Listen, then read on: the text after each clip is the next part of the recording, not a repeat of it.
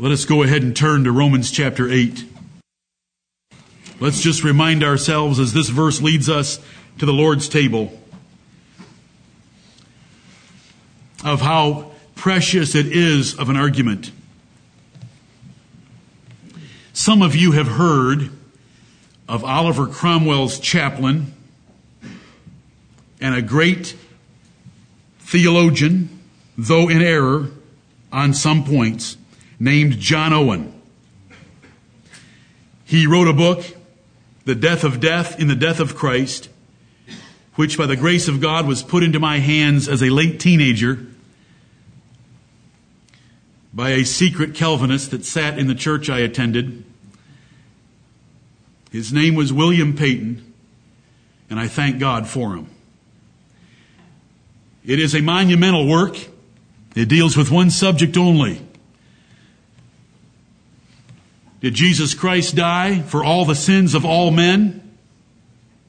Did Jesus Christ die for some of the sins of all men? Or did Jesus Christ die for all of the sins of some men? And he proves it in many, many pages of many powerful arguments.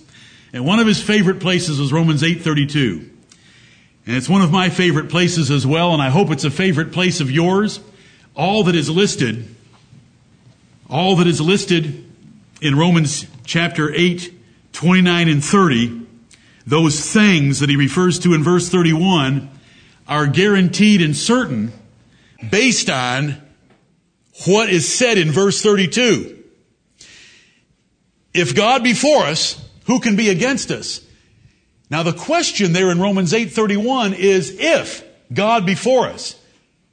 If God sincerely means what is given to us in verses 29 and 30, there is nothing that can hinder our salvation. If God has purpose to do these things, they will be done.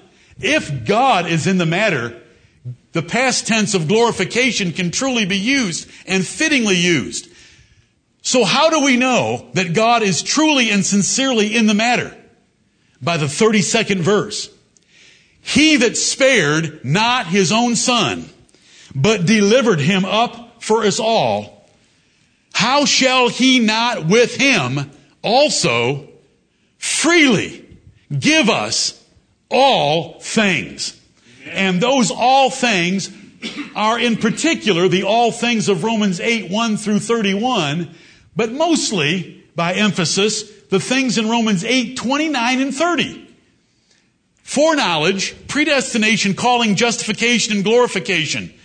These are great spiritual blessings, and how can they be, be kept from us since God is most definitely in the matter of giving them to us by the nature of the gift He had to give to put them into force.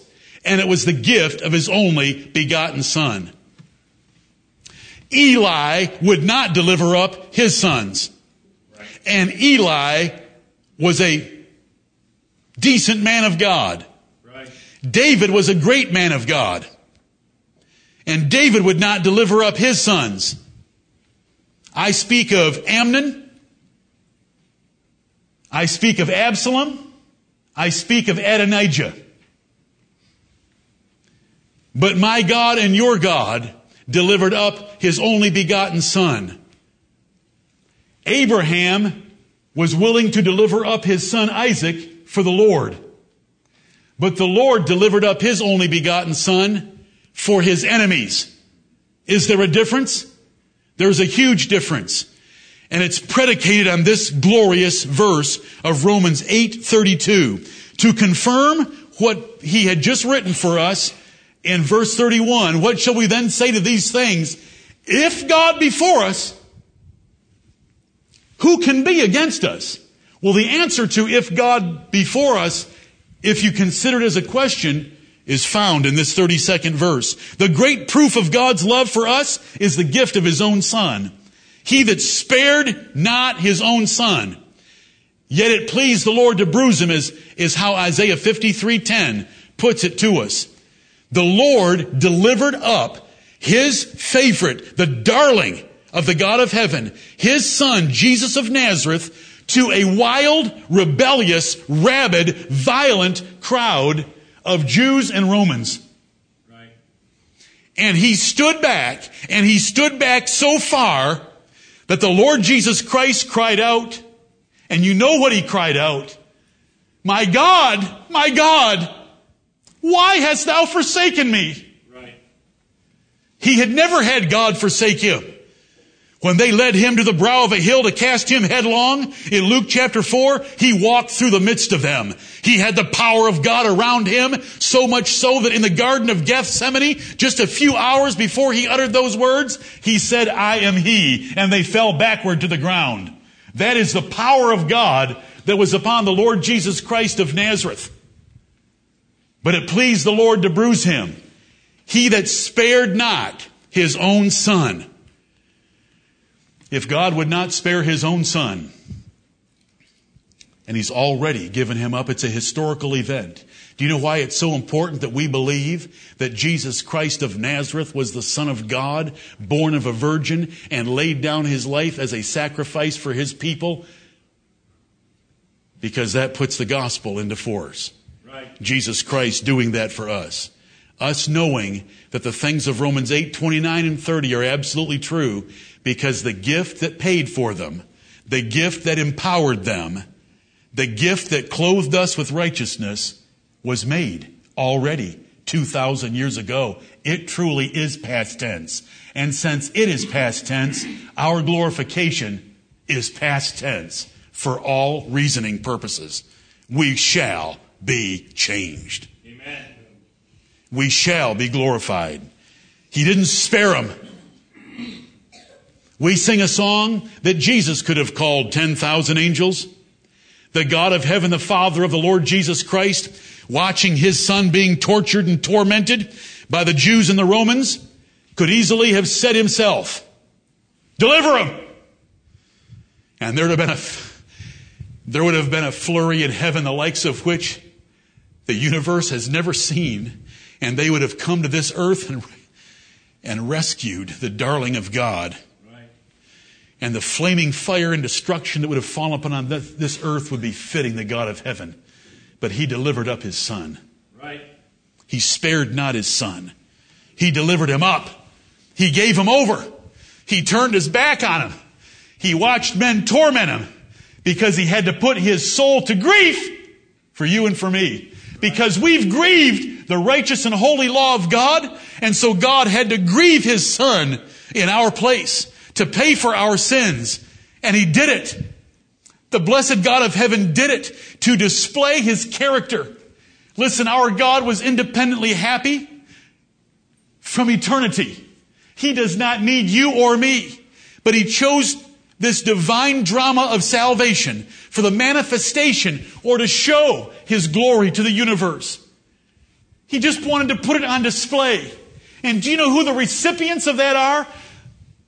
The display of his goodness, the display of his mercy, the display of salvation. It's you and me.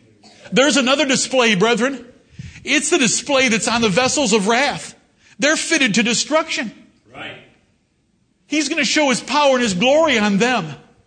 He poured out his power and his glory on his only begotten son. He spared him not. He made him drink of the dregs of the cup of the wine of the wrath of Almighty God. Jesus wrung it out and drank every bitter bit of the punishment of God due you and me. We shall not face it ourselves. When we die, we go to sleep in Jesus, and that's only talking about our bodies. Your spirits will be dancing in heaven one second later by the sacrifice of our Lord Jesus Christ. He told that poor thief, today thou shalt be with me in limbo land. Thou shalt be with me in paradise. You're hanging here on this cross, tormented with nails in your hands and suffocating to death to the shame of your soul and person. But today thou shalt be with me in paradise. And that's where we're going because God spared not his own son, but delivered him up for us all. He didn't spare him. He delivered him even to his enemies. The Bible often argues. A simple rule of arguing or logic is arguing from the lesser to the greater. When the Bible tells us that the Lord is able to clothe the lilies, lilies of the field, that's a little thing. We are to draw from that that he says he will also take care of us. Sometimes the Bible argues from the greater to the lesser. Examples of that would be in 1 Corinthians chapter 6 and verse 3 where the apostle says, you Corinthians are going to judge angels. If you are going to judge angels with the Lord Jesus Christ, of course, why can't you take care of the smallest matters that arise in your own assemblies? That's arguing from the greater to the lesser. This is an argument from the greater to the lesser. If God spared not his own son, his beloved son, but delivered him up to the torment and torture of the death of crucifixion, how much more is he going to give us everything else that was dependent upon that death? Right. He that spared not his own son, but delivered him up for us all, how shall he not? There is no logical reasoning. There is no practical application that you can raise to put a stop to God's intent to fulfill the things listed in Romans 8, 29 and 30. His son is the proof in the pudding that this salvation is real and it shall never be interrupted. Because if he gave his son his most prized possession, we shall certainly get everything attached to the salvation that was purchased by his death. If God sent Jesus to die for you, which is the costliest gift he could give, you shall surely be given all the other benefits as well, which are less costly than him giving his son for you. How could God send his greatest gift and not give you everything else as well? And so that's what the verse says. If God be for us, who can be against us? Well, let's establish just how much God is for us. God spared not his own son, but delivered him up for us all. How shall he not also with him freely give us all things? If he gave Jesus, then Jesus along with foreknowledge, predestination, calling, justification, and glorification shall surely follow. Absolutely certain. So, no wonder the next verse says, Who shall anything to the charge of God's elect? It is God that justifieth. There is absolutely nothing that can be laid to our charge that would hinder us from ever realizing our eternal inheritance. And that is, as the elect of God, nothing can stop what God has planned and purposed and will perform for us. When it says us all, I hope you're able to understand that the apostle Paul is referring to himself. The apostle Paul is referring to the elect in Rome that are called to be saints and every other elect person in the history of the world since then, like the Romans. This verse is not for a tract that was to be passed out with hot dogs at Rome's Colosseum. You say, but it says us all. I ask you again, what does that plural, first person, us pronoun mean? It's not them all, it's us all. And who is the us? Who is the audience of the epistle to the Romans? It's the elect Romans called to be saints, beloved of God, described so in Romans chapter 1 in the first seven verses that introduce the epistle. And then us because we fall like them, called of God to be saints, called out of this world, that believe on the Lord Jesus Christ and love His gospel, just like the Romans did. This verse is not a placard to be held up in the end zone at Christian killings in Rome.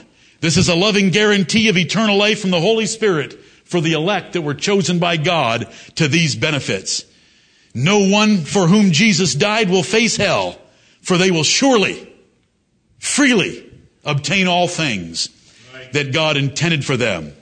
If God delivered up Jesus for all men, then all men shall receive all spiritual blessings. Because that's what it says in this verse. Right. He that spared not his own son, but delivered him up for us all, how shall he not with him also freely give us all things? If God delivered up Jesus Christ for every single member of Adam's race, then every single member of Adam's race has to obtain all these things because of Romans 8:32, but we know that is not the case, so we understand that Jesus Christ was not delivered up for all members of Adam's race. You say, I think I follow that. Well, that's John Owen for about 300 pages. I'm telling you, if, if you want to work in logic of a man who wants to defend the integrity of particular redemption of God's elect only, it has no peer on earth. It is powerful. If Jesus died for all men, and all men do not receive all the spiritual blessings attached to him, then the all things must be dependent on what men do for Christ, which is false, because there's nothing in here about what men do for Christ. It's if God before us. It's not if us before us. It's if God before us. Who can be against us? And if God before us, you can't be against us. If God before you, you can't be against you. Right. He will overcome you, and the truth is, He's overcome all of us, or none of us would be saved. Right. If Jesus died for all men, and many do not receive all things, then God failed Christ, or Christ was not worth enough to justify all things, or God is a liar. Which one do you want? I don't want any of them. I want that there are vessels of glory and there are vessels of wrath. There are vessels of honor and there are vessels of dishonor, and every single vessel of honor had the Lord Jesus Christ given to him before the world began. He had himself given to Jesus Christ before the world began, and Jesus Christ gives unto them eternal life. Amen. The sheep of the Lord Jesus Christ. My sheep hear my voice, and I know them, and I give unto them eternal life. My Father, which gave them me, is greater than all. But ye believe not, because ye are not of my sheep, as I said unto you. John 10, 26 through 29. Enjoy it. Rejoice in it. Thank you, Lord, for it. Amen. Jesus Christ and all spiritual blessings in Him are gifts freely given. They're not an offer. Jesus Christ only offered Himself to one being, and it wasn't you, and it wasn't the devil. He offered Himself through the eternal Spirit without spot to God. Hebrews chapter 9. And He was accepted. The offering was accepted. He shall see his seed. He shall see of the travail of his soul. Help me. And shall be satisfied. Isaiah 53, 10 through 12. God saw the travail of the soul of his son on the cross of Calvary and was satisfied for you and me. No matter what I had done, to break his law and to offend him over and over and over and over. He saw the travail of a perfect sacrifice, a perfect substitute, and was satisfied. Salvation was accomplished. And the mighty Spirit of the Lord Jesus cried out, It is finished. And by faith, he said, Father, into thy hands I commend my spirit. Though God had forsaken him, he commended his spirit into the hands of God, knowing he had finished the work, and that though he had been forsaken, and his spirit was departing from his body, he could cast himself in that lonely moment by faith on the everlasting arms that are underneath. And his spirit was caught and delivered up into heaven by Almighty God and he lives there forevermore. And the women may have put a, together a hundred pounds along with Joseph of Arimathea, Arimathea and Nicodemus to anoint his body with spices, spices to hinder its corruption. But his body never saw corruption. Amen. For thou wilt not leave my soul in hell, nor shall my body see corruption. But he was delivered out of that grave, and body and spirit sit together in heaven right now. Lord forevermore. His white horse is there, the two-edged sword coming out of his mouth. He's called faithful and true. He is the faithful witness. He is the first begotten from the dead. In all things, Jesus should have the preeminence. He's our only Savior and our only hope of eternal life. He is the darling delight of God's soul. And because God delivered up His darling, He can save you and me as wretches because of what Jesus did for us. And if God be for us, God is for us. God is for us. Read the two texts together. God is for us. What shall we then say to these things? Praise God from whom all blessings flow. Amen. And thank you for the gift of your son Jesus. If God spared not his own son in order to give us freely all things, we should not spare anything in freely giving him everything we have in our lives. Right. How do I know that Jesus Christ died for me? Believe the gospel record that God has given of His Son Jesus Christ and add to that faith the things that please God and you can make your calling and election sure. Right.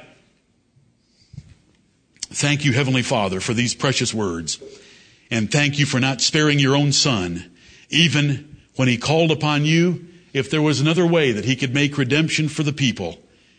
But He submitted Himself to your will you heard him in his strong crying, and you sent an angel to comfort him in the Garden of Gethsemane. And the logic is irrefutable.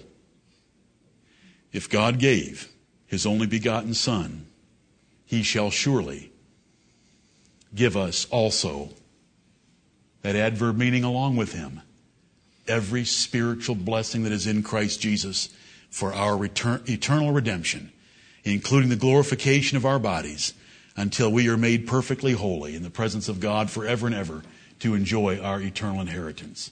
That is Romans 8:32. It is powerful. It is what we believe. It separates us from most who present the most pitiful caricature of God and Jesus Christ. Right.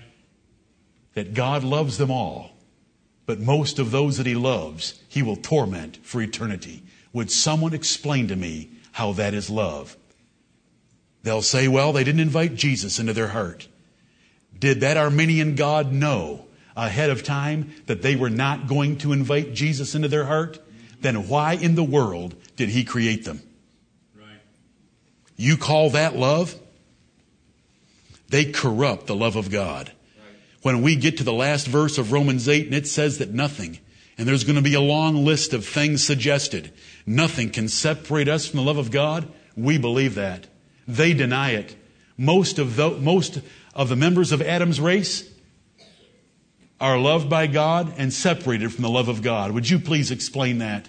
It is unexplainable because it's confusion. It's heresy. It's Babel. It's theological Babel. Right. We have been so blessed Amen. to know that he spared not his own son, but delivered him up for all the elect. How shall he not with him also freely give the elect everything so that not one shall be lost, which is exactly what Jesus Christ said.